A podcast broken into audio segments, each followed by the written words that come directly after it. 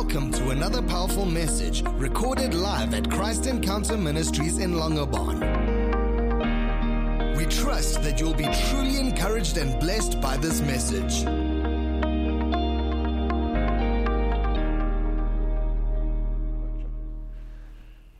Hey, family, welcome back to Christ Encounter Ministries. It is me, Pastor Carl, and uh, I'm so glad that you have tuned in today, or perhaps you are listening to this as an audio, or maybe this is a recording, but you are so very welcome. We are continuing our series on angels and demons, and today we are going to look at what seems to be quite a controversial topic, and that is can Christians have demons? Now, when we look at this subject, we have to put our biased opinions, listen to me, that we have established into belief systems.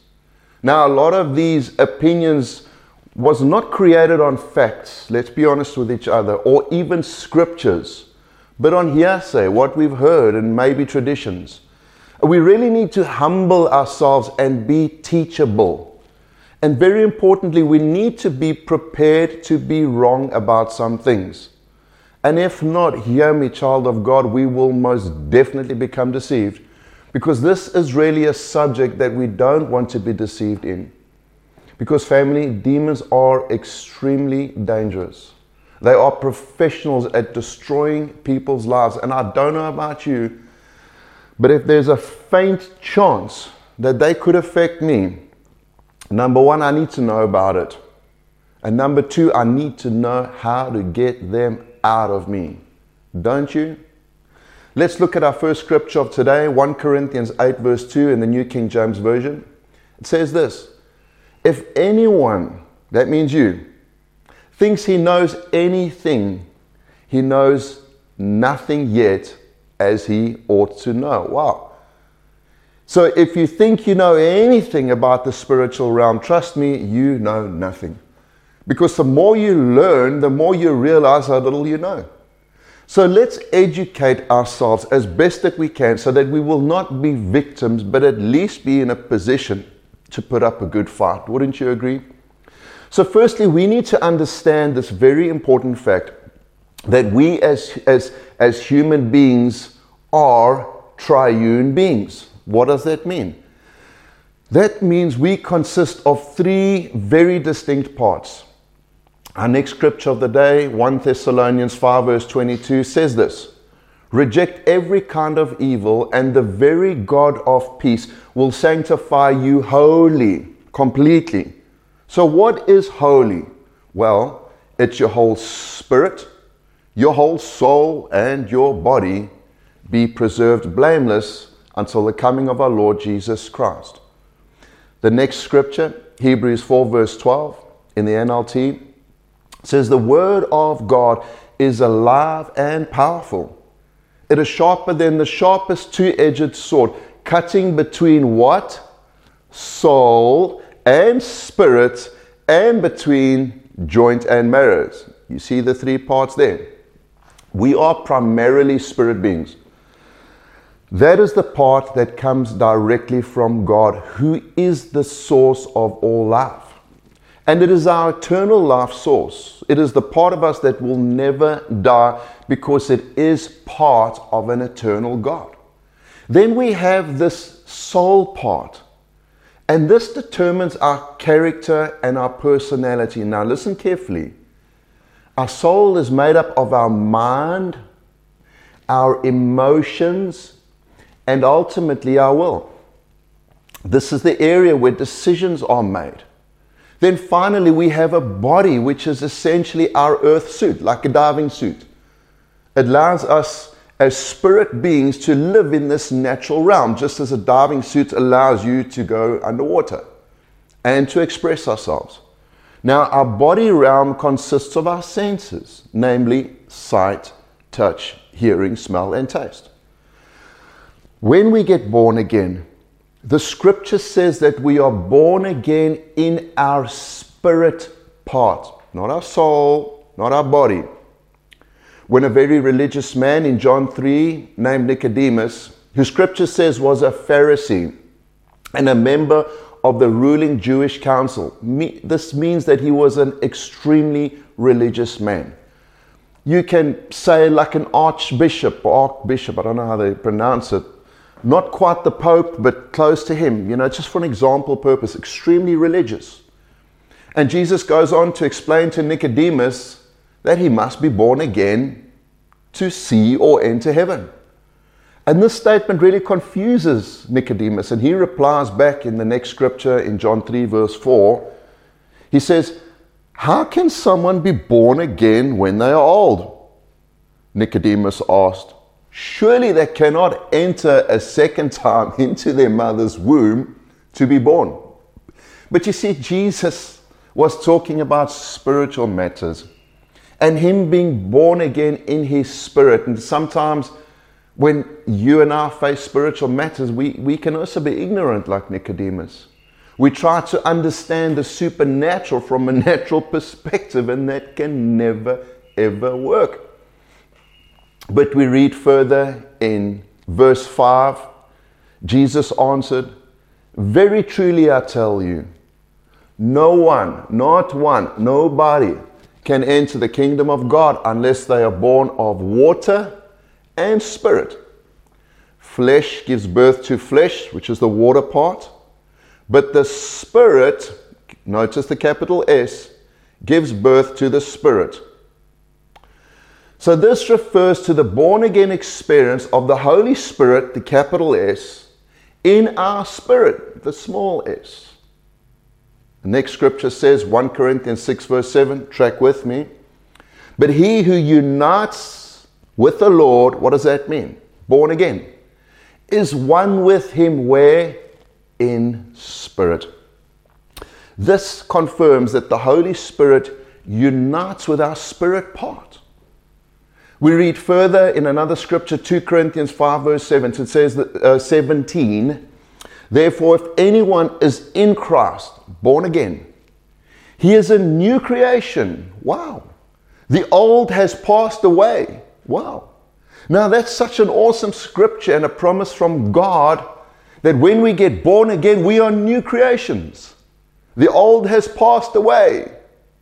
And the born again experience is awesome, but hang on for a second. Did everything change straight away?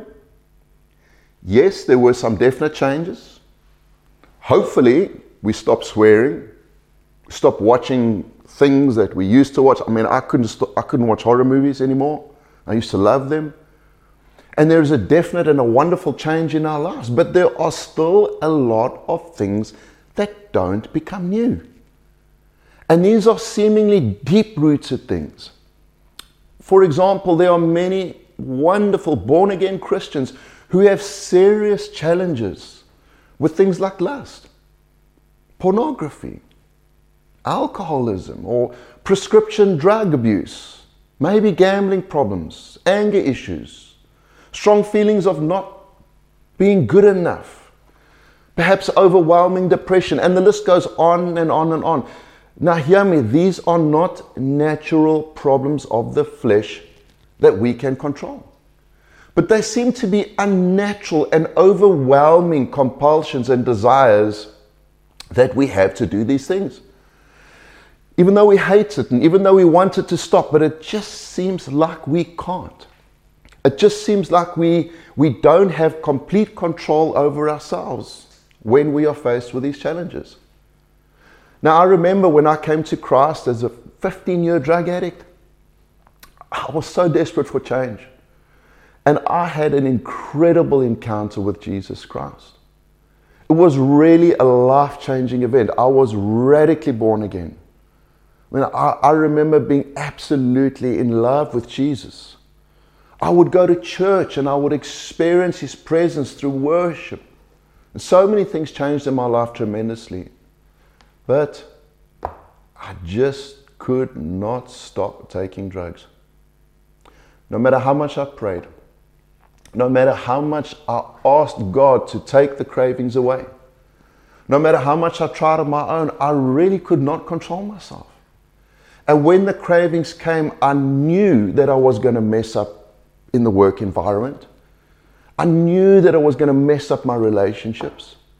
I knew that it was messing up my life. I mean, you got to understand this. I was an adult male, same person, same human being, same level of intelligence, logic, but I could not control it. It was controlling and compelling me. And so I failed time and time again. And I felt absolutely distraught when I did. I hated it and I wanted it gone. So now, what was the problem? You tell me. I mean, I was a born again Christian, right? There was no doubt about that. I'd managed to deal with most of my flesh issues and problems, and I made great progress, but this was something completely different. And so, as time went on, this problem started to take more and more hold over me. And honestly, I let it. I was living with one foot in heaven, going to church, calling myself a Christian, and another foot in hell. I began to enjoy the demonic lusts of my flesh. Then, after one particular and significant event of drug abuse, when after I had become sober and I, had, I was more clear headed, I felt that following day a strong, strong, strong warning in my spirit. Not in my head, in my heart. There was a very, very strong warning that I had now come to the end of my road. I was at the edge of the cliff. The end of my road of God's grace for this situation. And I knew that if I didn't do something drastic immediately, I, out of my own doing, would slip out of his hands of grace into the clutches of the devil's kingdom, and I would be lost forever. And honestly, this frightened me tremendously. And the scripture talks about this in Romans 1, verse 28. It says, just as they didn't think it worthwhile to retain the knowledge of God, so God gave them over to their depraved mind. So they do what ought not to be done. This means, child of God, if we do not pursue and follow and be obedient to the word of God, the knowledge of God, and rather choose to continue in our sin, opposing this knowledge, then we essentially reject God. And we choose this life of sin, and God withdraws his hand from our lives because he will never impose his will over ours. And essentially, we basically made up our mind. God will honor that. He will respect your choices, even though he doesn't agree with them and it breaks his heart. But he will respect them nonetheless. And so the Holy Spirit was really convicting me. It was like a last ditch effort to save me from myself, trying to get me to make the right choice. And I thank God I thought it worthwhile to retain the knowledge of God. And I tell you now, family, if I hadn't, I would have died from drug abuse or some other horrendous death. And right now, I'll be burning in hell. Right now. But you see, I had this problem, or rather, the right terminology is this problem had me. And so, in desperation, I, I cried out to God. I said, God, I hear you calling me. I'll give you my life, God, but you know my problem. And I cannot do this on my own. I said, God, if you can fix this, you can have me. And so I was determined to give this one last shot. And I remember just prior to, to, to that, that, that, that episode of drug abuse, on the Friday, I ran into an old friend of mine. And he was a previous drug user. We used to go out and party a lot. And I know that that meeting with him was a divine appointment set up by God and not just a random event.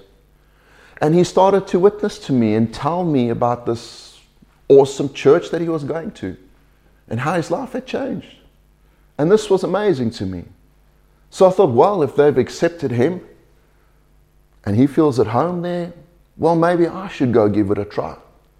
And so I spoke to another friend of mine and I got directions to this particular church, which was Christian Family Church Johannesburg, proudly our spiritual home.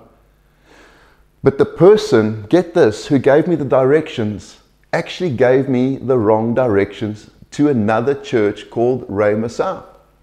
But although his directions were wrong, It was another divine appointment set up uh, by God because that is exactly where I had to be for that particular service. And so that Sunday, I arrived at the church, came in, and this pastor preached a phenomenal message. He was speaking about what Jesus said in Mark 11, verse 23. Says this Jesus said, Very truly I tell you, if anyone says to this mountain, Go throw yourself in the sea, and does not doubt in their heart, but believes what they say, it will happen. It will be done for them. And this pastor went on to say that this mountain Jesus was speaking about is like the mountains in life that we face. It's like the mountain of addiction, it's the mountain of pornography, the mountain of depression and alcoholism and all of these things. And how Jesus was saying that we should not pray to God and ask Him to move the mountain, but that we must speak directly to these mountains and command them to go in Jesus' name, and then He would move them for us. And I'll tell you, it felt like this pastor was preaching just to me. Because I'd been praying all the time. This was my prayer. Jesus, in your name, please remove this mountain of drug addiction. When I should have been praying, mountain of drug addiction, be removed in Jesus' name. This pastor continued to say that when we face these mountains, we need to be steadfast and resilient. Why? Because even when Jesus Christ was facing the mountains of temptation by the devil during his 40 day fast, he resisted it. What happened? It came back. Then he resisted, it came back three times before it was removed. And so this pastor said, We must do the same. We must keep on resisting, keep on speaking, no matter what. If it comes back, come command it to go until we get the victory. Now, fast forward a week on a Friday. I was driving in my car Friday afternoon. Suddenly, this desire started to rise up in me again, like it had done for so many years. And it began to overwhelm me, compelling me to take drugs again. And it's the strangest sensation where all the usual voices of common sense, knowing that it would bring destruction, kind of just grows quiet, just gets drowned out by this compulsion that starts to come over you. It's like you start to get like almost a tunnel vision on whatever it is you're compelled to do. Now, as the beginning was starting to take hold of me, the Holy Spirit reminded me about the sermon that I had heard the previous week and how I needed to talk to this mountain and command it to go in Jesus' name. But honestly, it didn't really make all that much sense to me. Because you see, I was looking at the spiritual from a natural perspective, like Nicodemus was. But praise Jesus, I thought, let me just give this a try. And so while I was driving, I said aloud, I said, You devil of drug addiction and cocaine, and listed whatever else the compulsions were. And I said this very important statement I said, I belong to Jesus Christ, I am his property. I command you to go. I command you to leave me in Jesus' name. Straight after I had said that, guess what happened? Nothing. Absolutely nothing. It's like those moments in the movies during an uncomfortable silence of embarrassment, and you hear the crickets in the background cricking. Just silence, no emotions, other than this uncontrollable desire for these drugs. But there was no real change in the situation. So I thought what most of you would. I thought to myself, no, Cole, this is a waste of time. This spiritual stuff is mumbo jumbo, right? But praise Jesus for the Holy Spirit. He reminded me of that pastor's message on the weekend of how we should always try, at least three times, like the example of Jesus. So I began to pluck up the courage and overcome my hurt emotions of feeling really stupid. And then I shouted out again while driving. You devil of drug addiction and cocaine. I belong to Jesus Christ. I am his property. I command you to go. I command you to leave me right now in Jesus' name. Family, I, told, I tell you, as I said Jesus' name, that whole atmosphere in that car changed. Every hair on my body and every hair on every hair of my body stood on end. The air was thick, it was like thick with a strong evil presence. You could literally feel it. Exodus 10, verse 21, our next scripture, says this Then the Lord said to Moses, Lift up your hand towards heaven, and the land of Egypt will be covered by a darkness, so thick that you can feel it. And I tell you, this was an atmosphere you could feel with every part of your body. Whatever was hidden in me for so long was now exposed through me declaring that I belong to Jesus and commanding it to go in Jesus' name. Now, in the book of Job, it is explained so well where it says in Job 4, verse 15, a spirit glided past my face, and the hair on my body stood on end. And I tell you, family, that's exactly what happened. And I'm sure many of you watching or listening now have had a similar experience where an unseen evil force has caused your hair to stand on end. Now, at this point, I was properly freaked out. When this happened, because it was just so unexpected and it was just so absolutely real. And at this point, I had no real knowledge or understanding on the supernatural and demons. But I knew that this, what I was experiencing, was real. So I shouted out again from a point of desperation, this time with absolute zeal and fear, really. I said, You devil of drug addiction and cocaine and whatever else. I belong to Jesus Christ. I am His property. I command you to go. I command you to leave me right now in Jesus' name. Wow. And as I said in Jesus' name, that entirely charged and thick atmosphere where every hair on my body was standing on end just disappeared in an instant just like darkness would disappear as you switch on a light switch in a dark room. It was the same. And I tell you, this freaked me out even more than when everything became so charged for the first time. It was just such a crazy experience, but so enlightening. Then, family, as this evil spirit, this or evil spirits or demons left me, get this I had absolutely no desire whatsoever to do the drugs anymore. Absolutely nothing. Not even a thought, not even a desire. But listen, this was so impossible. So impossible and profound to me because you have to understand, I lived 15 years with this feeling of this compulsion. Uh, literally controlled me.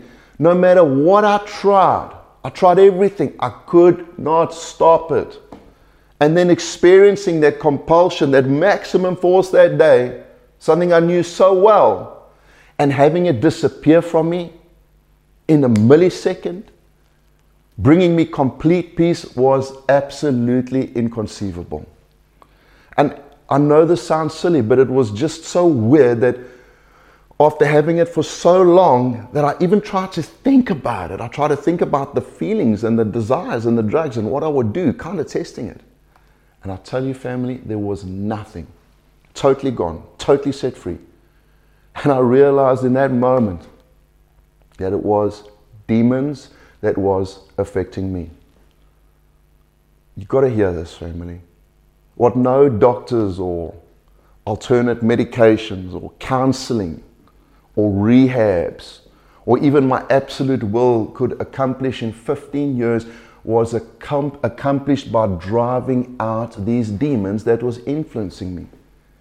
You see, you, you can crucify the flesh, and we have to. Meaning you can assert control over your fleshly desires, but you cannot crucify a demon. You have to cast it out. And if you're having situations in your life where no matter how much you try to crucify it or deal with it and you can't, then there's a very good chance that you need to deal with it as a demon. It is the only way. Family, as long as you believe that Christians can't have demons, those demons have massive advantage over you. And they are ruling lives unopposed. Now, to summarize this, listen carefully. Yes, 100% Christians absolutely have demonic influences, both internally and externally. Now, remember this we are a spirit with a soul living in a body. And demons cannot possess a Christian in the spirit because that area is joined to Christ. But now listen carefully. But in our soul part, which is our emotions, our minds, our decisions, how many people can honestly agree that they have had to deal with demonic attacks in those areas? In their minds, evil thoughts, uncontrollable emotions, unnatural fears, right? This is where they attack us. And it will ultimately affect our decisions. Then the other area is our bodies. They attack our bodies. They can cause sickness. They can cause disease. And we mustn't be ignorant of these facts or we can never be set free from them. But remember this you, as a child of God, have the absolute right to be set free from all demonic oppression. You have the right to be delivered. You too can start talking to the mountains in your life from a position as a child of God and commanding them to go in Jesus' name. Don't wait for the pastor to pray for you. Don't entertain the thoughts and desires. Think about what you're thinking about. Start identifying them in your life.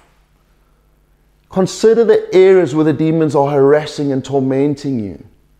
And start casting them out in Jesus' name. You can boldly declare that you are a child of God. You can boldly declare that Jesus Christ owns you and that He has the full title deed for your life, your spirit, your soul, and your body. Declare that. Then command those demons to go.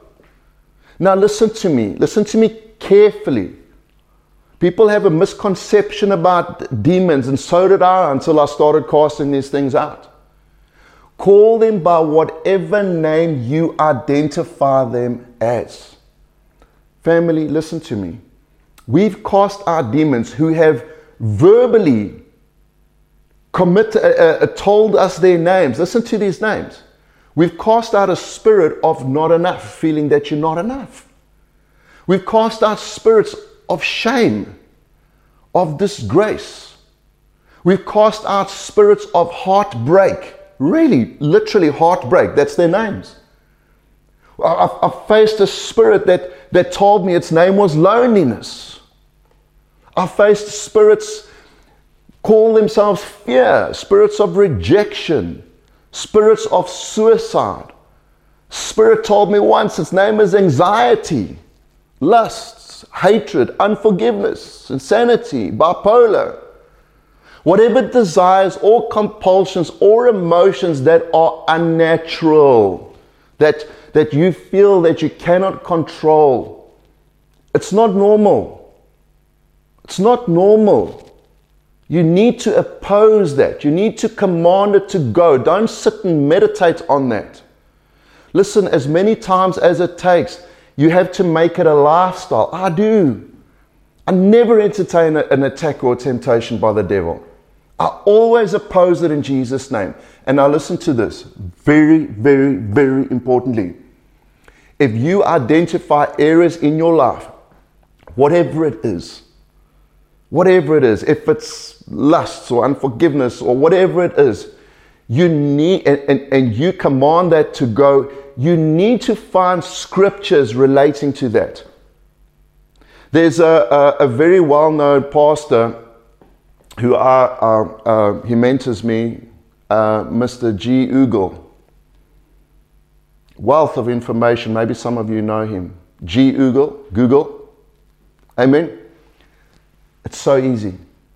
You just go on Google, you can use the voice, scriptures on loneliness, and then you will get scriptures. Scriptures on pride, and then you get the scriptures. Scriptures on whatever it is, and you need to meditate on those scriptures. It's so importantly. Once you have set yourself free, if you want to stay free, you need to fill those areas with faith, with word. Remember, that's how Jesus resisted temptation with the word of God. You see, Jesus speaks in Matthew and he explains when an evil spirit leaves a person, they come back. They find that person's life in order, set in order. They've been set free, everything's fine. But it says this it's empty. And if they find that area empty, the scripture says it brings seven devils more wicked than itself and it goes back in there. If you cast out a specific devil in your life, you need to fill that area with the Word of God. Every day you need to meditate on it. Every day you need to fill that area. So when that devil comes back, that area is full of the Word. Whatever area you're struggling in, listen, stop being victims. Seriously. Stop being victims. If you have areas where you are having trouble in your life, just write it down. Identify with it. Please stop being victims. Stand up and start to deal with these things. Stand up and start to oppose these things. Write out what is it the areas where you're having challenges with. Command those things to go. Start to meditate on the scripture in those areas. And I promise you, you will be set free. But you can't do any of those apart from each other. You need to do that. You have no excuses. Take it from someone that was so full of demons from all the stuff that I've done in my life. This is how you get free and stay free. No one cast any demons out of me. You can do it. And if you feel that you can't, you can always come to us and we will help you. But, family, as we close for today, as we spoke about when Jesus spoke to Nicodemus in John 3, and he said to Nicodemus, it's like Jesus going to the Pope, literally. Hey, Mr. Pope, unless you're born again, you ain't going to go to heaven. And that's just the facts. And so you might say, well, you know, I got to, it doesn't matter if you go to church or if you think you're a good person. You have to be born by the Spirit. Stop trying to wrap your natural brain around the supernatural. Listen, if Jesus said you need to be born again, then I don't care what anybody else has told you. They're speaking nonsense. If Jesus said you need to be born again, guess what? You need to be born again. Do you want to know if you're born again? Very simple. The Bible says that the Holy Spirit will bear witness that we are a child of God. What does that mean? Well, I'll ask you this question. If you had, or if you knew that you were going to die today, let's say, for instance, there was a meteorite that was going to hit the earth this evening, 12 o'clock. We knew, man, tickets up, time's up. How confident are you that you would go to heaven. You see, you need to be ready all the time. Eternity is your constant partner. Eternity is with you every moment of your life. At any moment, you could slip over. You could have a brain aneurysm. Something could happen in a moment. No time to make things right. You would slip over, and that's that. And if you are not 100% confident that you will go straight into heaven, then I'm telling you now, you're not going. It's as simple as that. And so I want to give you this opportunity. Jesus made it it's very easy to do. The first step, Romans 10, said, if you declare with your mouth, you can't think it, you've got to speak it. Jesus is your Lord. You make him your Lord and you believe in your heart that God raised him from the dead, you will be born again. You will start the first step in your journey of eternal life. So if that's you, wherever you are, I want to pray with you. So pray this after me with a heart full of faith. Say this say, Father, today I decide that I need Jesus. And I declare with my mouth, Jesus Christ, you are my Lord. I make you the Lord of my life. I choose you, Jesus. I believe that you died. I believe that you rose again. And I believe right now that I'm a child of God. Please forgive me for my sins. Wash me and cleanse me. Make me brand new. And help me to live a life serving you. Amen. Praise Jesus. If you've prayed that prayer and you meant it, then you are on the first step on the journey of your life. Now you need to serve Jesus. Get hooked up with a good church. And uh, one day in heaven, come to me and tell me that it was this prayer in this moment that led you to Christ. I look forward to meeting you. We love you, family. Until we see you again, God bless and take care. We trust that you are truly blessed and encouraged by this message. If you would like to find out more about Christ Encounter Ministries in Langebaan, please feel free to check out our website at christencounter.co.za.